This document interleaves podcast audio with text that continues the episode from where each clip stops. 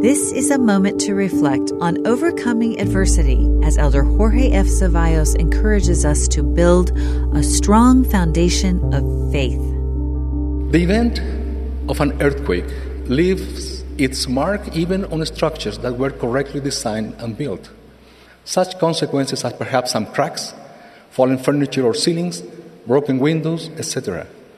But this well designed and well built edifice will fulfill its purpose of protecting its occupants, and with some repairs, it will recuperate its original condition.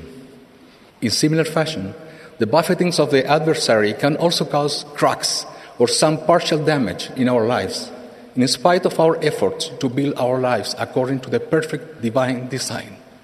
These cracks manifest themselves through feelings of sadness or remorse for having committed some errors and for not having done everything perfectly, or for feeling that we are not as good as we want to be.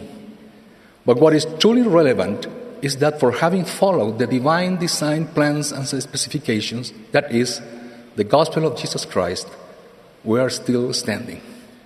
The structure of our lives has not been demolished because of the adversary's efforts or for difficult situations that we have had to face.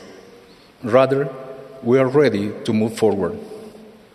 The joy promised in the scriptures as the purpose of our existence should not be understood to mean that we will have no difficulties or sorrows, that we will have no cracks as consequences of the temptations, of adversity, or from the actual trials of our earth life.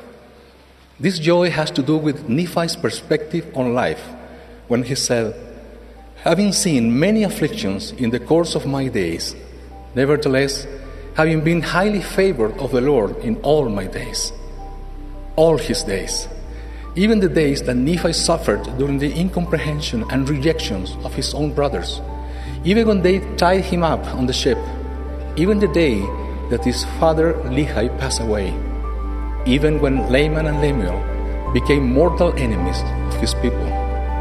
Even in those difficult days, Nephi felt highly favored of the Lord. We can have the tranquility of knowing that the Lord will never permit us to be tempted beyond what we can resist. That was an excerpt from Elder Jorge F. Zeballos' talk, Building a Life Resistant to the Adversary. This is a moment to reflect.